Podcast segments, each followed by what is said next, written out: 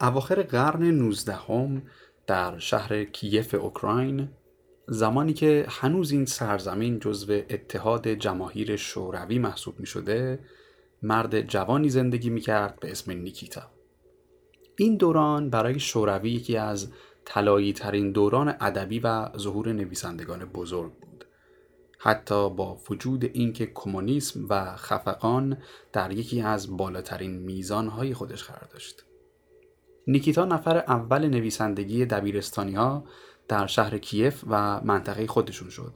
بعد از اون با حمایت مدرسه و جامعه فرهنگی اون دوره نیکیتا با انجمن فرهنگی و نویسندگان مسکو آشنا شد. چیزی که دربارش می‌گفتن این بود که استعداد نویسندگیش باور نکردنی بود. جوری که بسیاری از همدورهیهاش در خیلی از شاهکارهای ادبیشون از طرز فکری و نوع نگارش اون الهام گرفتن. یکی از کسانی که در صحبتهاش مستقیما به این قضیه اشاره کرده میخائیل بولگاکوف نویسنده بزرگ اوکراینی بوده که به گفته خودش در اون مایه شاهکار ادبیش یعنی مرشد و مارگریتا از نوشته ها و تفکرات نیکیتا آمده. درباره ماکسیم گورکی هم میگن که برخی از نوشته هاش انگار بویی از جمله های نیکیتا دارن. عادت اون این بود که هر هفته یک داستان کوتاه یا متنی می نوشت و در گرد همایی های هفتگی انجمن نویسندگان اون رو می‌خوند. روایت می‌کنن که در تمام طول خوندن نیکیتا حتی صدای نفس کشیدن از کسی بیرون نمیومد و اون بیشترین و طولانی ترین تشویق ها در تاریخ این انجمن رو به خودش اختصاص داده بود. حتما الان توی ذهنتون دارید اسم تمام نویسندگان مشهور ادبیات روس رو مرور می‌کنید. و براتون جای سواله که ما که نویسندهی در این سطح با اسم کوچیک نیکیتا نداشتیم. این فرد کیه؟ و اگه واقعا اینقدر قدرتمند بوده که امثال بولگاکوف و گورکی ازش الهام گرفتن چرا ما اسمش رو نمی‌دونیم؟ چرا ما ازش چیزی نخوندیم؟ جالبه بدونیم رئیس وقت انجمن نویسندگان مسکو درباره نیکیتا یه نقل مشهوری داشته. انگار یک پیامبری است که بر کاغذ معجزه می کند ولی با همه این مسائل نیکیتا یه بدی بزرگ داشت. اون هیچ وقت متنی رو برای چاپ نمیفرستاد و هیچ اثری از اون چاپ نشده. هر چیزی رو که می نوشت به این دلیل که از نظر خودش نقص داشت و می‌تونست و باید بهتر می‌شد خیلی زود آتیش می‌زد و از بین می‌برد. از نوشته های هفتگی این فرد که بعد از هر جلسه انجمن آتیش میزدشون الهامات زیادی گرفته شده ولی هیچ وقت اثری از خودش در طول تاریخ به جا نمونده. پس شاید منطقی باشه که ما هیچ وقت اسم این فرد رو نشنیده باشیم. ماجرایی که شنیدیم یک داستان انتزاعی و fiction بوده از اتفاقی که در هر رشته و هر فضایی می‌تونه پیش بیاد. فکر می‌کنم همه ما افرادی رو از نزدیک دیدیم و می‌شناسیم که در کاری بسیار توانمند هستند ولی فکر می‌کنن همیشه باید اون کار بینقص و کامل باشه تا ارائه بدنش و به همین دلیل از خودشون آثار بجامونده زیادی ندارن. آدم هایی که یک اثر رو اینقدر تدوین و ویرایش می‌کنن که سالها تا عرضه اولیه اون اثر طول می‌کشه و خیلی وقتا حتی این عرضه اتفاق نمیفته چه کتاب ها، چه معماری ها، چه تکنولوژی ها، چه محصول ها و چه شاهکارهایی هیچ وقت به وجود نیومدن. فقط به این دلیل که صاحب اون اثر دنبال یک پدیده کاملا بینقص بود. این اپیزود از مسیر رو شاید بخواید با کسانی گوش بدید که باهاشون راحتید. چون در این قسمت احتمالا نقدها و مسائلی مطرح میشه که هممون در برخی رفتارهامون داریم. مسیر توصیه می‌کنه این اپیزود رو با دوست خانواده یا پارتنرتون به این شرط که باهاش تعارف نداشته باشید گوش کنید. تا وقتی به یک نقدی می‌رسیم که احتمالا متوجه خودمون هم میشه ازش بپرسیم به نظرت این رفتار رو من هم دارم یا نه؟ مخاطب این اپیزود هم عام هست. پس با خیال راحت تو هر جمعی می‌تونید بهش گوش بدید. سلام من پوریا احمدی هستم و صدای من رو از پادکست فارسی مسیر میشنوید. این اپیزود در نیمه اول دیماه سال 1400 منتشر میشه و ما در سی و اپیزود از پادکست فارسی مسیر و در آخرین قسمت از فصل بزرگ شدگی قرار با شما یک خداحافظی کاملا بینقص داشته باشیم.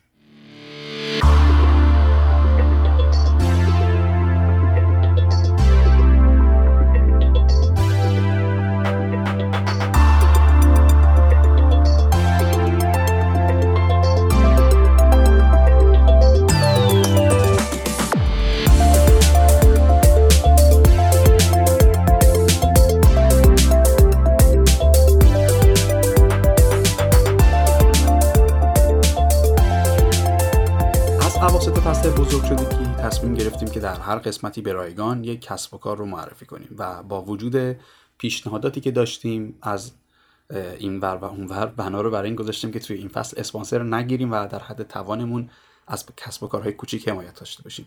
درخواست من هم از شما مجددا اینه کسب و کارهایی که معرفی کردیم رو حتما حمایت کنید. حالا این حمایت می‌تونه شامل تهیه کردن محصول یا خدمات مورد نیازتون اگر اونها دارند باشه. چون مسیر درباره تمام این عزیزان تحقیق کرده و نسبت به کیفیتشون آگاهه یا اگر محصولشون مصرفی و مورد نیاز شما نیست حداقل حمایتی که می‌تونیم بکنیم اینه که صفحاتشون رو در شبکه های مجازی دنبال کنیم و یا به دوستانمون معرفیشون کنیم. یک پست در اینستاگرام خودمون مجددا منتشر خواهیم کرد و تمام عزیزانی که معرفی کردیم رو یک بار دیگه در قالب این پست معرفی می‌کنیم. امیدوارم که ازشون حمایت کنیم. ما هم در اینستاگرام با اسم مسیر پادکست هستیم. ما رو دنبال کنید که هم به این عزیزان دسترسی داشته باشید و هم از مطالب مستقل از پادکستی که منتشر می‌کنیم بهره مند بشید.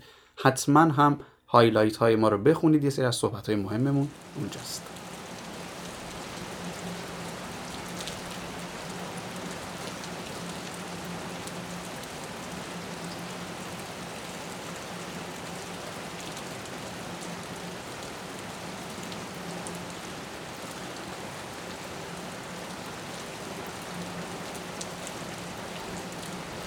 اگه تازه به جمع ما اضافه شدید برای معرفی خیلی کوتاه بگم که مسیر یک پادکست درباره رشد فردیه یه سری از اپیزودهامون کلا تمرین و به دست آوردن مهارت یک سری از اپیزودهامون درباره شناخت و به دست آوردن دیدگاهه روی کردمون هم مطالعه مقالات معتبر دانشگاهیه به این شیوه که مقالات رفرنس ها و افراد معتبر رو می‌خونیم ترجمه می‌کنیم و بعد از یک جمعبندی اجراش می‌کنیم.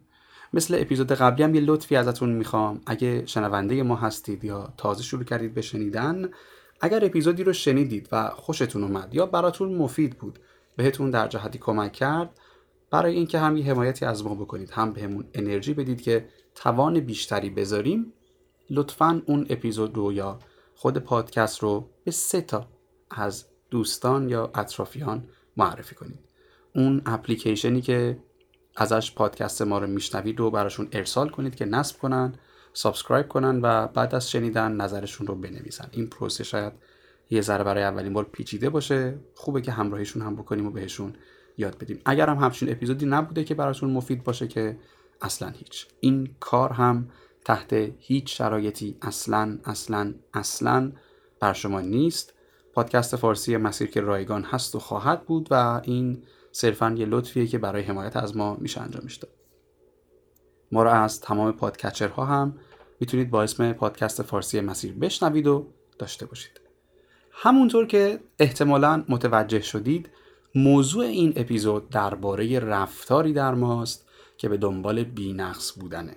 اینکه یک کاری رو ارائه ندیم تا زمانی که تمام نواقصش برطرف بشه یا حتی سختتر از اون اینکه حتی کاری رو شروع نکنیم تا زمانی که نقشه انجامش کامل و بدون هیچ گونه عیب و ایرادی باشه.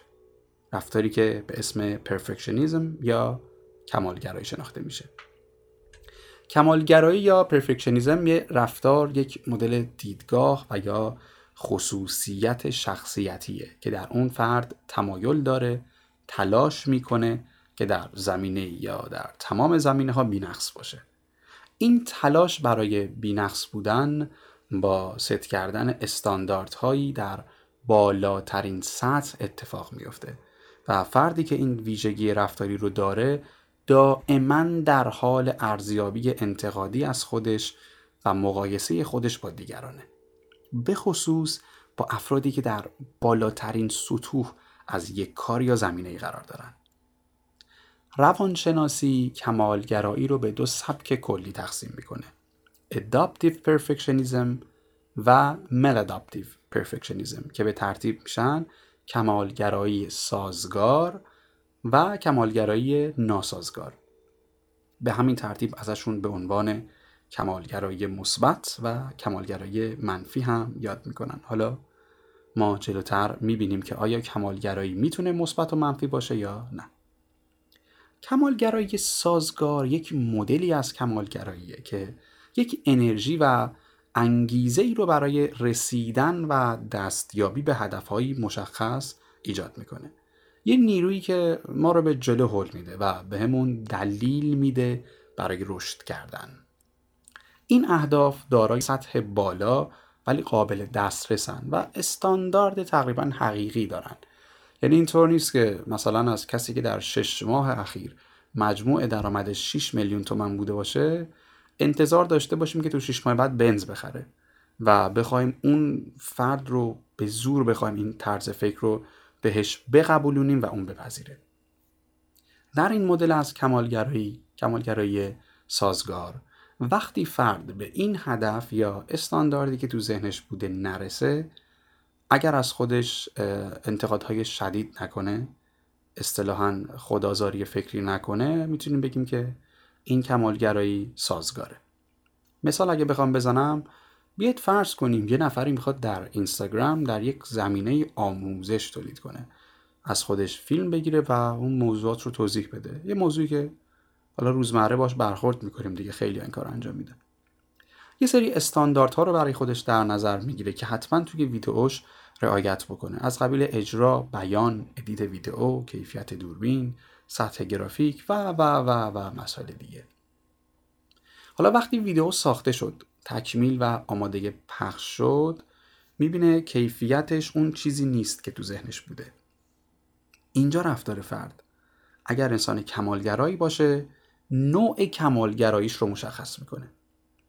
کسی که کمالگرای سازگار یا اصطلاحا مثبت وقتی کیفیت کارش به اون حدی که تو ذهنش بود نرسید نمیره خودش رو به باد انتقاد بگیره.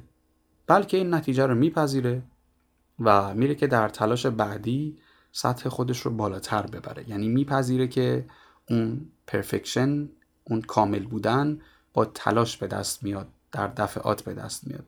این یه مثال تقریبا ملموسی بود ولی اگه یه مثال دقیق تر یا درستتر حتی بخوایم بزنیم می‌تونیم یه ورزشکار حرفه المپیکی رو در نظر بگیریم. مثلا یه ورزشکار پرش با نیزه هنری که من خیلی علاقه دارم بهش.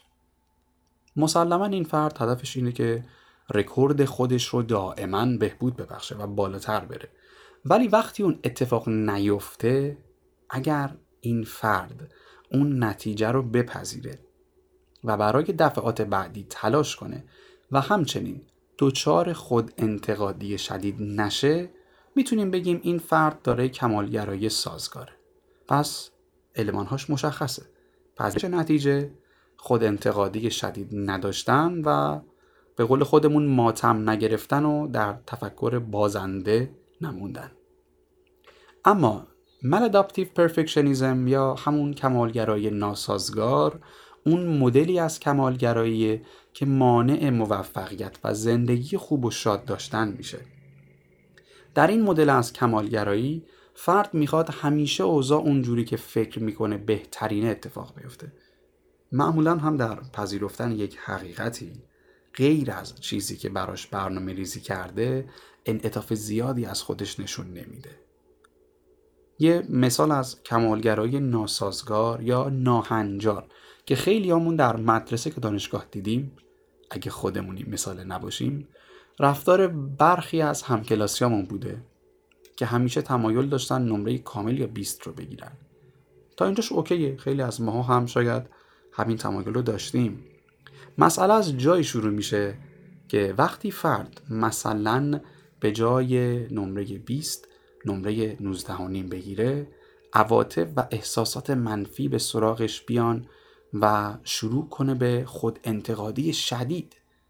دیدیم دیگه کسی که مثلا شاگرد اول کلاس بوده همیشه نمرش 20 بوده بعد یه 19 نیم می‌تونه چنان تغییرات عجیبی در حالات فرد به وجود بیاره و به حدی ناراحتی زیادی از خودش نشون بده که احساس بکنیم دچار یک فقدان خیلی بزرگ شده. خیلی غمگین میشه عصبی میشن بعضی اوقات. بغض می‌کنن حتی اشک میریزن و دائما به دنبال مشکل میگردن و به خاطر نیم نمره تا ساعتها شاید حالشون خوب نخواهد بود. این رفتار که بعد از دستیابی به نتیجه متفاوت از اون چیزی که در ذهن اون فرد بوده رفتاری که بعدش نگرش های منفی و عواطف نامطلوب به سراغش بیان یه چیز رایج در کمالگرای ناسازگاره. افرادی که کمالگرای ناسازگار دارن خود انتقادی بسیار زیاد عدم پذیرش حقیقت در برخی موارد و حتی گشتن دنبال ریشه مشکل در بیرون به جای پذیرفتنش و تا حدی هم خودشیفتگی دارن.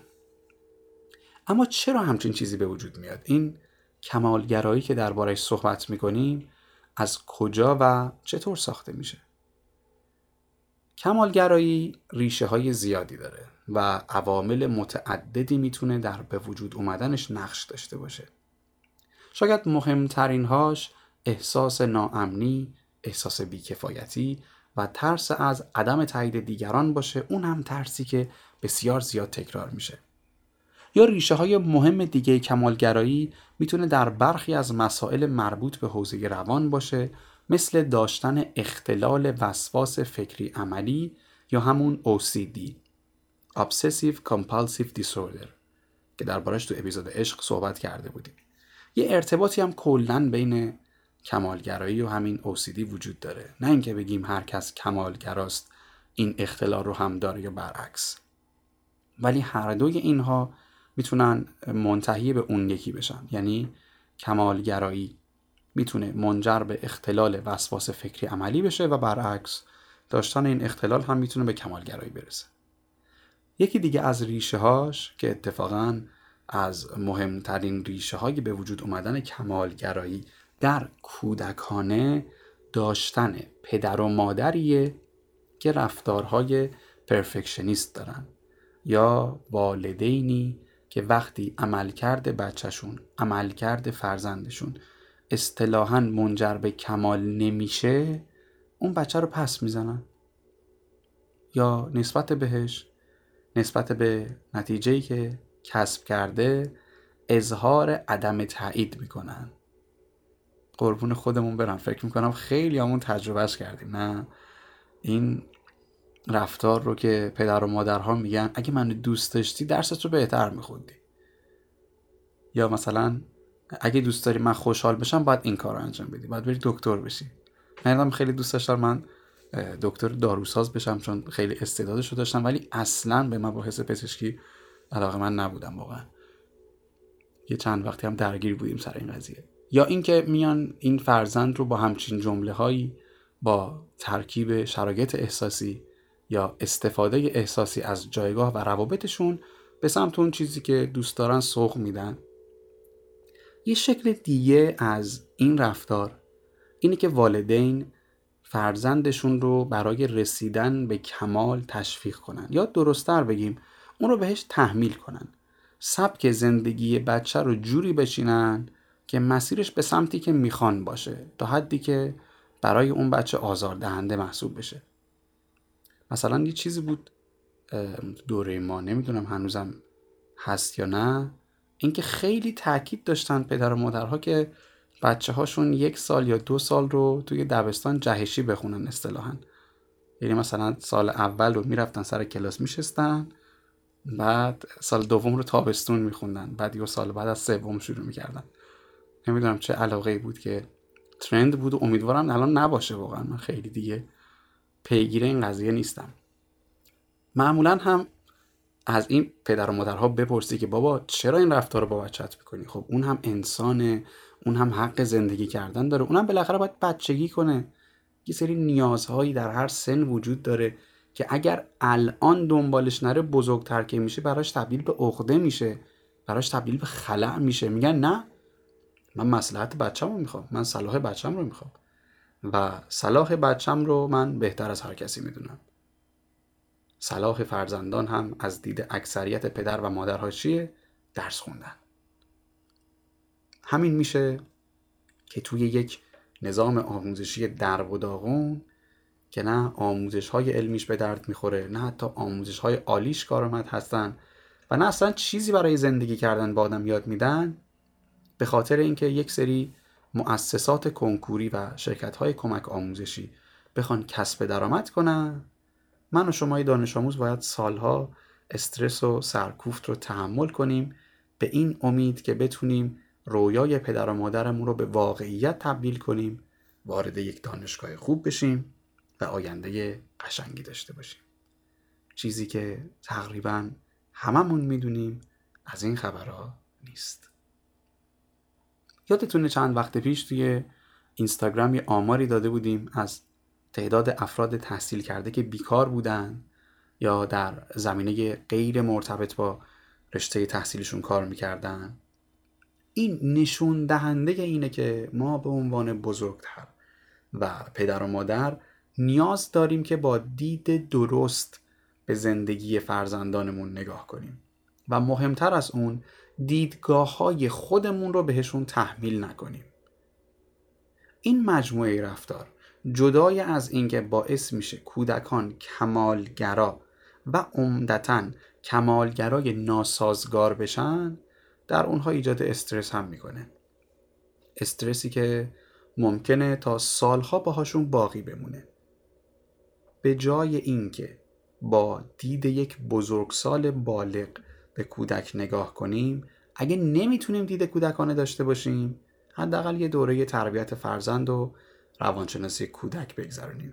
من به جرأت میگم برای همه والدین تو این دوره ها مطالبی هست که ندونن و ضروری باشه. آره یه ریشه مهم دیگه هم در به وجود اومدن کمالگرایی خیلی باز کردیم صحبت کودکان رو ببخشید. اون ریشه برمیگرده به یک وابستگی نامطمئن ریشه دیگری که می‌گفتیم. Insecure attachment وابستگی یا دلبستگی نامطمئن. اگه ترجمه بدی کردم این ترکیب واژه انگلیسیشه. این حالت بیشتر شامل افرادی میشه که رابطه توأم با مشکل و مسئله با والدینشون داشتن. وقتی که کودک بودن یا در دوران جوانی. این افراد وقتی بزرگتر میشن وقتی بالغ میشن در آروم کردن خودشون به مسئله برمیخورن. فکر می‌کنم وقتی این جمله رو بشنویم یه سری افراد تو ذهنمون بیان. دیدیم دور برامون همچین آدمایی رو. کم هم نیستن تو کشور ما. کسی که وقتی یک مسئله براش پیش میاد یک اتفاق ناراحت کننده یک فقدان یک شکست چه بزرگ چه کوچیک نمی‌تونه خودش رو کنترل کنه. نمی‌تونه آروم بشه. و حتما نیاز به کمک بیرونی داره.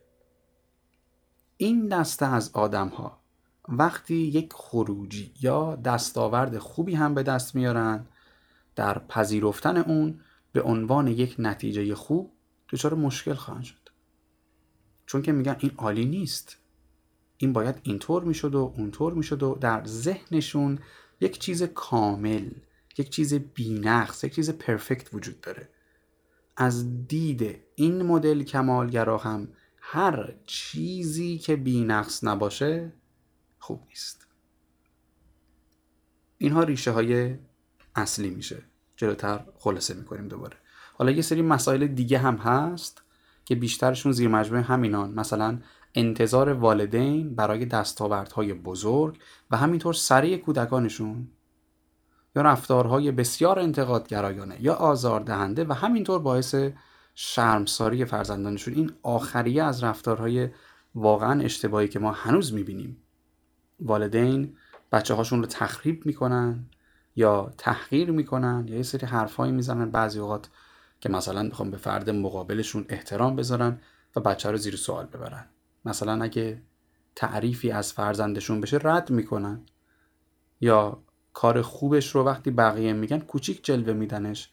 فکر می‌کنن که این کار نشونه تواضعه. خب این کار اصلا کار خوبی نیست.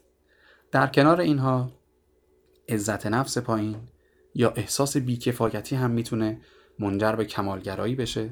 به این شکل که فرد احساس می‌کنه برای اینکه بخواد پذیرفته بشه کافی باشه حتما باید یک چیز بینقص رو ارائه بده. به این دلیل که خودشون رو از سایرین پایین تر می‌دونه و فکر می‌کنه من باید با نتیجه قوی تر این اختلاف سطح رو جبران کنم. انتظارات فرهنگی هم در برخی جوامع می‌تونه باعث کمالگرایی بشه. اینکه جامعه من فرهنگ من از من انتظار داره که من چه شکلی باشم ولی من نیستم و مخصوصا در جوامع عقب مونده از نظر فرهنگی این سختگیری ها بیشتره این عدم انعطاف داشتن ها خیلی شدیدتره. ما دیدیم تو کشور خودمون افرادی که از هر نظری متفاوتن انقدر بهشون فشار و توجه نامطلوب وارد می‌کنیم که اون فرد توی اون زمینه خیلی اکستریم میشه. شاید اگه بخوام معادل فارسی بیارم و بگم فرد خیلی عمیق میشه یا توی اون موضوع خیلی شدیدن رفتارهای اون زمینه رو انجام میده اون اصل مطلب رو نرسونه. واقعا کلمه درست اکستریمه. این فرد تا نهایت موضوع میره که بگه من که از این ور داره به فشار وارد میشه. حداقل در سمت همین زمینه به کمال برسم. بیاید این رفتار رو از همین امروز کم کنیم واقعا. چه رفتاریه؟ کسی که با ما متفاوته از نظر فکری، جنسی، سلیقه‌ای، خوراکی، فرهنگی، قومیتی بیاید آزار نرسونیم بهشون. واقعا چیکارشون داریم آخه؟ این رفتار جدای از اینکه به خودمون برمیگرده فقط باعث میشه که ما نتونیم تعامل درستی با هم داشته باشیم. خیلی بیشتر ملت بودن و یکی بودن ما رو تحت شعا قرار میده. مسلما هم صحبت درباره قشریه که آسیبزا نیست دیگه. نه از نظر من و شما کلا آسیبزا نیست به بقیه آسیب فیزیکی و روانی وارد نمی‌کنه. آره. و در نهایت باز هم چیزی که تو کشور ما متاسفانه خیلی زیاده خیلی و دلیل اصلیش رو هم من نظام آموزشیمون می‌دونم اینه که آدم ها فکر کنن ارزش درونیشون با دستاوردهاشون مشخص میشه. من با خیلی افراد در جریان این پنج شنبه های مسیر که توی صفحه اینستاگراممون یه باکسی می‌ذاریم برای درد دل صحبت کردم و خیلی ها وقتی درباره ارزش فردیشون ازشون می‌پرسم دنبال نتایج و دستاورداشون میگردن. اصلا تلاش هامون رو انگار نمی‌خوایم ببینیم. یه پدیده خیلی مشخص در این زمینه اینه که ما تو فرهنگمون برای تلاش افراد خیلی اهمیت قائل نمیشیم بلکه برای نتیجهشون اهمیت قائلیم. چه خروجی خواهد داد؟ هیچی. ما انتظار قهرمان پروری داریم. جامعه فردگرا میشه. بیشتر انسان ها تک منظور و تک محور میشن. چون همه دوست دارن در یک زمینه که جامعه میگه یا فرهنگ میگه به اون جایگاه بالای برسن. هر کی هم نرسیده حتما اونقدر ارزشمند نبوده دیگه. خروجیش میشه اقلیت به ظاهر قهرمان و اکثریت سرخورده و افسرده. و با این معیار عده زیادی از قهرمانهای ما که الان توی اینستاگرام هستن یک مش کلاهبردار بودن که با روش های کذایی به درآمدهای نجومی رسیدن و با پول خودمون برامون شعاف می‌کنن. ما پیش خودمون فکر می‌کنیم که فرهنگمون قهرمان پروره در حالی که فرهنگ ما در اصل فرهنگ لوزریسمه بازنده پروره. فرهنگی که به من یاد میده بقیه رو به هر قیمتی که شده از راه بدر کنم. فرهنگی که از من می‌خواد بقیه رو رقیب ببینم که خودم بتونم قهرمان بشم مسلما به پیشرفت و مسلحت جمعی نخواهد رسید. این شوق به قهرمان شدن نیست.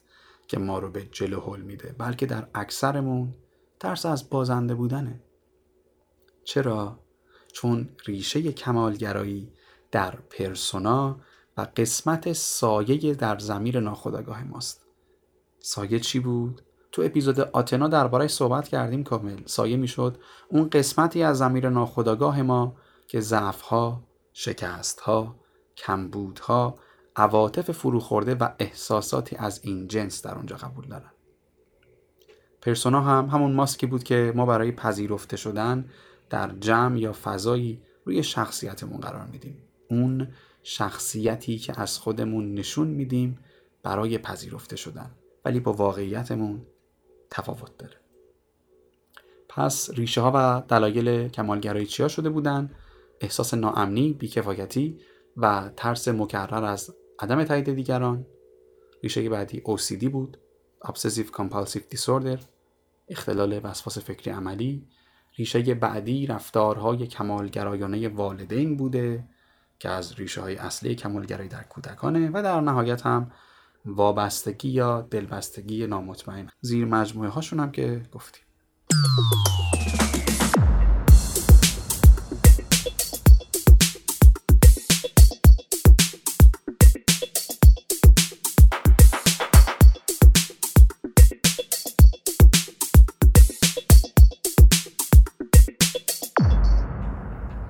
یکی از تحقیقاتی که درباره کمالگرایی نظرم رو جلب کرده بود یه meta-analysis ی بود که پروفسور هانا واتسون استاد دانشگاه Curtin به همراه یک تیم از محققین انجام داده بودند درباره ارتباط کمالگرایی و آسیب شناسی روانی یا psychopathology. meta-analysis که معادل فارسی هم فکر نمی کنم داشته باشه یه فرایندیه که در اون نتیجه های یه تعداد نسبتا بالایی از آزمایش ها رو با همدیگه در یک سری شرایط و فرمول ها ترکیب می‌کنی قاطی می‌کنی و ازشون یه نتیجه گیری می‌کنی. گفتم آزمایش این دیگر رو تغییر بدید به نتیجه برخی از تحلیل ها و تحلیل های آماری. حالا هر تحلیلی می‌تونه باشه دیگه آزمایش هم یک قسمتی از اونه. توی این متا آنالایز 284 مطالعه و تحقیق رو بررسی کردند. 284 مطالعه با جامعه آماری متوسط و بزرگ و در نتیجه اونها متوجه شدن سطحهای بالای کمالگرایی مرتبط شده بودن با به وجود اومدن افسردگی، استراب، اختلالات اشتهایی، خود آزاری به صورت عمدی و همونطور که پیشتر گفتیم اختلال وسواس فکری عملی یا OCD در یک متاانالایز دیگه هم که از سال 1989 تا سال 2016 بر روی 41641 نفر دانشجوی آمریکایی، کانادایی و بریتانیایی انجام شد مشخص شد که تمایلات کمالگرایانه در بین نسل‌های جوان اخیر که تو دوره ما هستن دائما رو به افزایشه. این نتیجه در سال 2019 و توسط انجمن روانشناسی آمریکا منتشر شده. مثل سایر اپیزودها هم من اسم این تحقیق و همه تحقیقات دیگر رو در قسمت توضیحات می نویسم که اگه دوست داشتید بتونید بخونیدشون. همه مقالاتی که استفاده می کنیم حتما مقالات معتبر و از رفرنس های قوی هست. اما یک کمالگرایی فقط جنبه منفی داره. مشخصا بیشتر قسمت های صحبت امروز ما درباره کمالگرایی ناسازگار بوده. کمالگرایی در برخی شرایط می‌تونه نکات مثبتی هم داشته باشه. مثل اینکه فرد کمالگرا راحتتر و بیشتر چالش ها رو میپذیره. اونا سطوح بالاتری از تعامل رو از خودشون نشون میدن. می‌تونن ساعتهای بیشتری کار کنن و بیشتر از سایرین درگیر کار کردن بشن. همینطور اونا خودانگیزی بیشتری برای انجام دادن کارها دارن. یعنی در کنار اون مسائل نامطلوب مربوط به حوزه روان می‌تونه برخی مزایا هم داشته باشه. اما چیزی که بدیهیه اینه که کمالگرایی اگر کنترل نشه و دید واقع گرایانه نداشته باشه می‌تونه به ما بسیار آسیب بزنه. حالا اگه قصد داریم کمالگرایی رو کنار بذاریم چه تمرینات یا چه راهکارهایی داریم؟ دکتر جان دیکلی استاد جراحی ارتوپدی بالینی و برنده جایزه دلسوزترین پزشک از دید بیماران در سال 2011 در امریکا. یه مقاله ای داره به اسم Your Best Life Perfectionism Bane of Happiness. بهترین زندگی که می‌تونی داشته باشی کمالگرایی نابودی و بلای شادمانی. توی این مقاله که بسیار مورد تقدیر هم قرار گرفته و از منابع مختلف هم استفاده کرده از دید یک جراح به راهکارهای رویارویی با کمالگرایی می‌پردازه. خیلی مقاله جالبی هم بود. نوع بیانش هم واقعا دوست داشتنی من توصیه می‌کنم بخونید. اولین چیزی که به عنوان مواد لازم برای کنار گذاشتن کمالگرایی ازش اسم می‌بره داشتن این دیدگاهه که جرأت پذیرفتن کامل نبودن رو به دست بیاریم. اینکه بپذیریم بابا قرار نیست اصلا همه چیز بینقص باشه. بهتر شدن خوبه. خوبه که قدم به قدم رشد کنیم ولی خودمون رو دیگه نابود نکنیم به خاطرش. میگه پروفسور تامس گرینسپان روانشناس و therapist حوزه خانواده پیشنهاد می‌کنه یک فضای پذیرش از طریق همدلی، گفتگو، تشویق کردن و دیدن انعکاس رفتارهای خودمون بسازیم. تاکید هم می‌کنه که اینها قدمایی رسیدن به این هدف نیستن ها اینا زیر ساختن. بعد از این دید چهار گام رو توصیه می‌کنه که به نظرم برای همه می‌تونه قابل استفاده باشه. اولیش اینه که جسارت متوسط بودن رو داشته باشیم. توصیه می‌کنه این تمرین رو برای سی روز انجام بدیم و بپذیریم که ما کامل نیستیم. در برابرش هم در برابر این وسوسه مقابله کنیم و ترس از کامل نبودن نداشته باشیم. دومین تمرینش کاری که ما مشابهش رو توی اپیزود مدیریت خشم پیشنهاد کرده بودیم اینه که یک فهرستی تهیه کنیم از جوانب مثبت و منفی در مورد کمالگرایی خودمون. این کمالگرایی که من دارم اصلا به چه درد من می‌خوره؟ کجا به نفع من بوده؟ کجا به ضرر من بوده؟ وقتی این لیست رو تهیه می‌کنیم جدای از اینکه احتمالا تعداد معایبش بیشتر از مزایا خواهد بود متوجه میشیم که چه جاهایی اصلا کمالگرایی نیاز نداریم. این لیست رو هم بنویسیم واقعا. به نظرم هممون نیاز داریم که این کار رو انجام بدیم. منم قصد دارم بعد از این متن لیست خودم رو بنویسم. هرچند همین الان که بهش فکر می‌کنم ببینم که واقعا چه جاهایی خودم جلوی رشد خودم رو گرفتم که اصلا نیاز نبوده. سومین گام پیشنهادی هم اینه که بیشتر فرایندگرا باشیم تا نتیجه گرا این همونه که ما میگیم همه چیز فقط به مقصد رسیدن نیست از مسیر لذت بردن مهمه. اینکه همه تمرکزمون رو فقط روی نتیجه بذاریم یه جورایی انگار تمام پروسه ها معنا و فلسفهشون رو فقط در خدمت نتیجه می‌بینن. اصلا معناشون رو از دست میدن. این اتفاق به سادگی باعث میشه که ما لذت بردن از زندگی و انجام دادن یک کاری رو فراموش کنیم. و به عنوان گام چهارم پیشنهاد می‌کنه که به اشتباهات به چشم فرصتی برای رشد نگاه کنیم. به جای اینکه اونها رو نشونه های از شکست ببینیم. چرا که ما از خطاها یاد می‌گیریم نه از موفقیت ها یه چند جمله هم از طرف خودم اگه بخوام بهتون بگم و مخصوصا اگه یه دلیل محکم هم بهتون بدم که چرا پیج های انگیزشی و موفقیت زرد رو باید پاک کنید اینه که اونها به صورت کاملا آمدانه و مستقیم ناخداگاه شما رو به سمت کمالگرایی سوق میدن. به خاطر تکرار زیاد این قضیه و گستردگیش بین اطرافیانمون جوری میشه که اگر از جمله های انگیزشی استفاده نکنیم بعضا به همون احساس جاموندگی دست میده. یعنی من گاهی پست های اینستاگرامی یا استوری دوستان رو می‌بینم یکی عقاب شده یکی گرگ شده یکی درباره کشتی چند سال آیندهش حرف می‌زنه.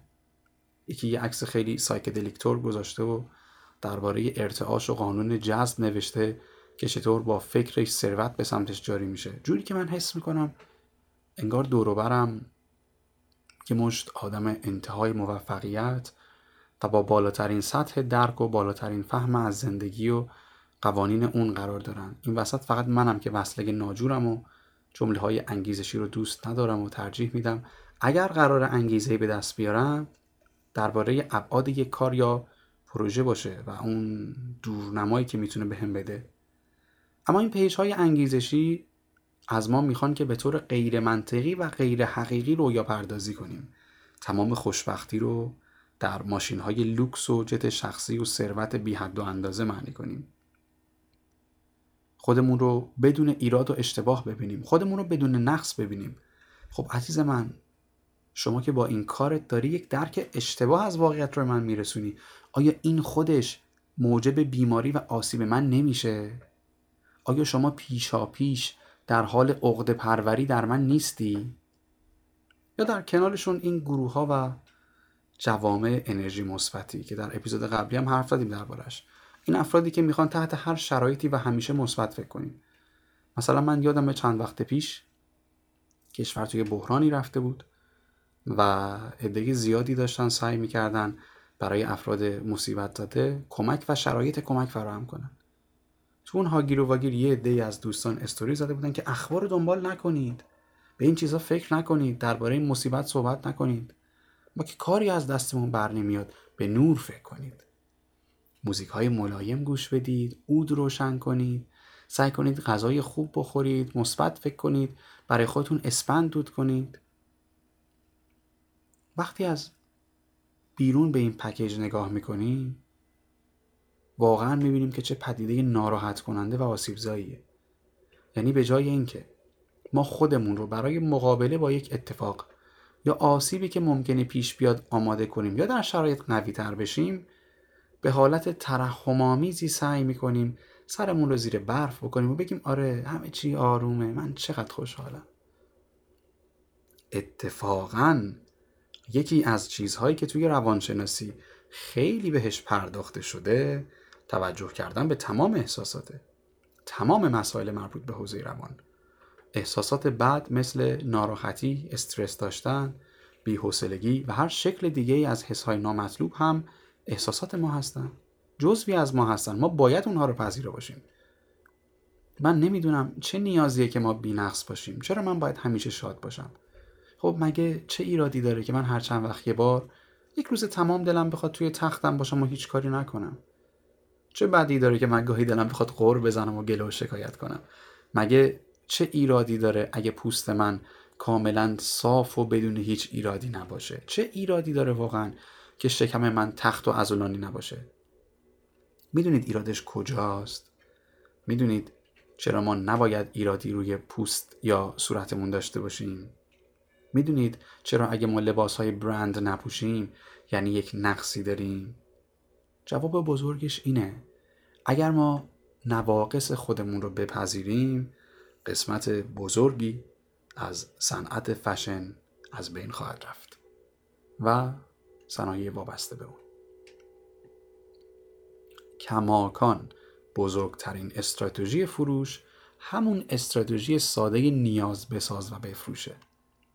اگه یک شرکت زیبایی پوست با گذاشتن عکس یک مدل که پوستش با چندین لایه روتوش بینقص نشون داده شده به شما این حس رو القا نکنه که نیاز دارید پوستتون شبیه به اون باشه چطور می‌تونه بهتون محصول بفروشه؟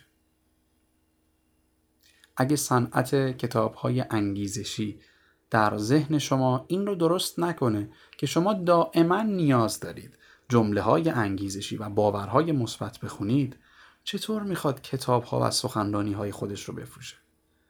بیاید این رو بپذیریم که هیچ انسانی بی نقص نیست و این کاملا اوکیه که ما نقص داشته باشیم که یهو وسط یک کاری انرژیمون رو از دست بدیم و چند روز استراحت بخوایم. که یک رژیم روتین چند هفته ای رو به خاطر حوض خوردن شیرینی خامه ای بشکنیم. بیایید بپذیریم که اونقدر هم مسئله بزرگی نیست که وقتی میشینیم شکممون کمی جلو بیاد. اگه همیشه حوصله نداریم حالمون خوب باشه و اگه بعضی وقتا خسته میشیم یا حتی کم میاریم ما آدما قرار نبوده بی نقص باشیم. پس بیاید برای چیزی که در ما وجود نداره خودمون رو سلاخی نکنیم. فصل بزرگ شدگی اینجا به انتهای خودش می‌رسه و بزرگ شدگی ما به ابتدای خودش. قرار بود خداحافظی کنیم. اجازه می‌دید یه جمع کنم؟ فهمیدیم کمالگرایی در دو شکل ظاهر میشه. به صورت سازگار و ناسازگار. سازگارمون اون مدلی بوده که در نهایتش پذیرش وجود داشته ولی ناسازگار اون مدلی بوده که باعث آسیب دیدنمون می شده. از ریشه های کمالگرایی صحبت کردیم و فهمیدیم در احساس ناامنی، احساس بیکفایتی و ترس از عدم تایید دیگران وجود داشته به عنوان یه ریشه. اختلال وسواس فکری عملی می‌تونه منجر به کمالگرایی بشه و در کنارش یکی از ریشه های مهم که اتفاقا در کودکان خیلی تأثیر داره رفتارهای کمالگرایانه پدر و مادر بوده. این وابستگی نامطمئن هفته و افرادی که رابطه چندان مطلوبی با پدر و مادرشون داشتن یا حالا با یک شریک عاطفی داشتن و این نامطمئن بودن باعث شده که این فرد در خیلی از قسمت ها و احساساتش در بزرگسالی به مسئله بخوره. اون نکته که برخی آدم ها فکر می‌کنن ارزششون رو دستاوردهاشون تعیین می‌کنه به عنوان یک ریشه کمالگرایی هم نباید فراموش کنیم. متوجه شدیم که سطح بالای کمالگرایی با به وجود اومدن افسردگی، استراب، اختلالات اشتهایی، خدازاری عمدی و OCD مرتبطه و همینطور فهمیدیم که کمالگرایی در بین جوانهای نسلهای اخیر رو به افزایشه. برای کنار گذاشتن کمالگرایی هم چندین گام توصیه کردیم. جسارت متوسط بودن رو داشتن. فهرست جنبه های مثبت و منفی کمالگراییمون رو تهیه کردن. بیشتر فرایندگرا بودن تا نتیجه گرا بودن و در نهایت به اشتباهات به چشم فرصتی برای رشد نگاه کردن اگه اجازه بدید در حد دو دقیقه فصل رو هم یه جنبندی بکنم ببینیم چی رو با هم دیگه مرور کردیم. فصل بزرگ شدگی سی و دو هفته زمان ساخت و اجراش بود. از 19 اردی بهشت سال 1400 شروع شد. و آخرین اپیزودش در 5 دی ماه 1400 منتشر میشه. 14 اپیزود داشت. من خیلی خلاصه و کوتاه میگم که اگه موضوع رو نشنیدید بتونید استفاده کنید. از خودباوری شروع کردیم در اپیزود اول. درباره راهها و مسائل بالا بردن عزت نفس صحبت کردیم. در اپیزود دوم درباره دنیایی که می‌خواد به ما دوست داشتنی نبودن رو یاد بده و ما چطور باید باش مقابله کنیم حرف زدیم. در اپیزودهای بعدی تفاوت بین تفکر منطقی و احساسی رو و تمرین های تقویت هر کدوم رو مرور کردیم. در سواد رسانه ای که از اپیزودهای مهم این فصل بود درباره اخبار تشخیص رسانه درست از رسانه جهتدار و تأثیر خبر روی زمیر ناخودآگاهمون حرف زدیم. قدرت نگفتن و تفکر مایکروفری رو داشتیم. به کجاها باید نبگیم. و چطور این اتفاق رو در خودمون قوی تر بکنیم از اپیزودهای محبوبم بود. تفکر مایکروفری هم که درباره عجول بودن و دنیایی که می‌خواد همه چیز رو سریع به دست بیاریم. اپیزود بعدی مدیریت خشم بوده که مشخص درباره چی صحبت می‌کنه. راهکارها و تمرینها و شناخت خشم. در هنر همیشه بر حق بودن. از اشتباهات فکری و نتیجه گیری در ذهنمون صحبت کردیم و اینکه کجاها می‌تونیم متوجه بشیم که ذهنمون داره گولمون می‌زنه. درباره حریم خصوصی چگونگی و چرایش با هم دیگه حرف زدیم. هوش هیجانی و ضریب هوشی رو با هم دیگه مقایسه کردیم و راههای تقویت و استفاده درستشون رو گفتیم.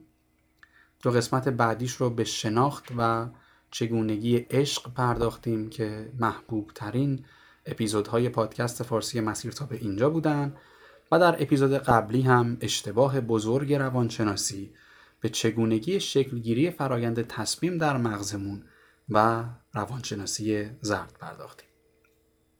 در پایان هم مثل همیشه ممنونم از همه شما عزیزانی که با تمام کم و کاستی ها مسیر رو شنیدید. ممنونم از مازیار بابایی عزیز بابت طرح کاور این فصل و کمک های همیشگیش در طول فصل. ممنونم از مهدی حسنی عزیز بابت کمک هایی که در زمینه تولید محتوا با هم کرد و همراهی که همیشه با هم داشت. سپاسگزارم از شهریار علوی عزیز بابت موزیک های مسیر و از نازنین قاری عزیز بابت راهنمایی ها و ایده هاش تشکر می کنم و از مهران عباسی عزیز بابت کمک کردن در فرایند تولید صدا. مجددا از همه شما عزیزان تشکر می کنم مسیر در صورت زنده بودن. اسفند ماه بر میگرده. برای فصل جدید هم یه دوره خودم باید ببینم و اطلاعات اکادمیکم رو تو اون زمینه بالاتر ببرم. اگه تا اون زمان اپیزودهای دیگه و فصلهای دیگر ما رو نشنیدید شاید این استراحت بین دو فصل زمان مناسبی براش باشه. اگه به شنیدن داستان هم علاقه مندید پادکست قصه خانی رو سرچ کنید. اونجا گاهی داستان می‌خونیم و می‌ذاریم. از همه عزیزانی که در اینستاگرام توی این مدت تولدم رو تبریک گفتنم تشکر می‌کنم. تا دو ماه دیگه و با راکن رول این حالت ممکن. خدا نگهدار.